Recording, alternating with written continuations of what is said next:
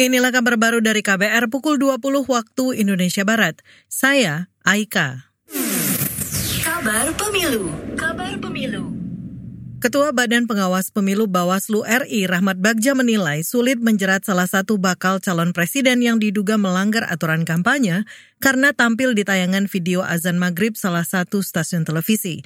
Alasannya karena di tayangan video tersebut bakal calon presiden itu bukanlah peserta pemilu dua ribu dua puluh empat dan tidak menyampaikan ajakan memilih serta tidak menawarkan visi dan misi. Baca pers belum ada. Nah, kita nah kembali lagi ke kampanye atau kemudian sosialisasi. Sosialisasi peserta pemilu atau bukan, pertanyaannya kan gitu. Sekarang karena yang bersangkutan, yang bersangkutan ini kan tidak ada kemudian uh, bahwa beliau ini peserta pemilu bukan satu.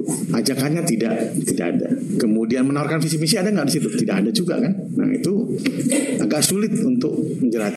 Itu tadi Ketua Badan Pengawas Pemilu R I Rahmat Bagja. Sebelumnya, bakal calon presiden dari P D I Perjuangan Ganjar Pranowo muncul di tayangan video azan maghrib stasiun televisi R C T I. Video itu memperlihatkan Ganjar berwudu dan melaksanakan sholat berjamaah di masjid. Kita beralih, lemahnya pengawasan internal dan eksternal menjadi sebab banyaknya aparat penegak hukum yang terlibat kasus narkoba.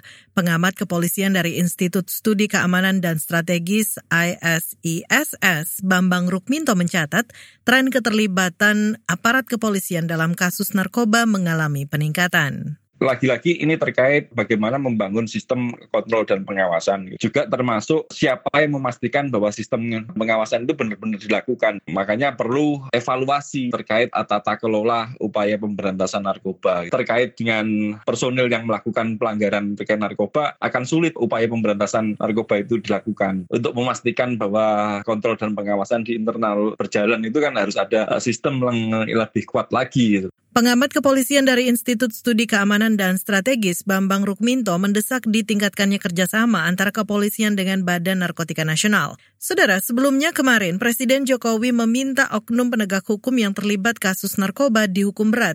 Ini untuk memberi efek jera agar tidak ada lagi aparat terlibat kasus narkoba. Kita menuju Jawa Tengah.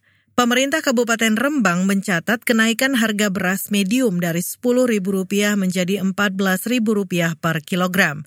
Kepala Bidang Ketahanan Pangan Rembang, Diyah Ajeng Trenggonowati mengatakan akan menggelontorkan bantuan sosial beras untuk mengurangi beban lebih dari tujuh puluh ribu keluarga penerima manfaat. Untuk data-data penerimanya, K P M-nya itu memang semua dari P K H, dari Dinsos. Sedangkan kami dari Dinas Pertanian itu tugasnya untuk uh, monitoring, mengecek jumlah dari bantuan itu tadi sudah sesuai belum dengan data. Hmm. Kemudian yang kedua, mengecek kualitas mutu beras tersebut. Apakah sudah uh, layak untuk dikonsumsi atau tidak.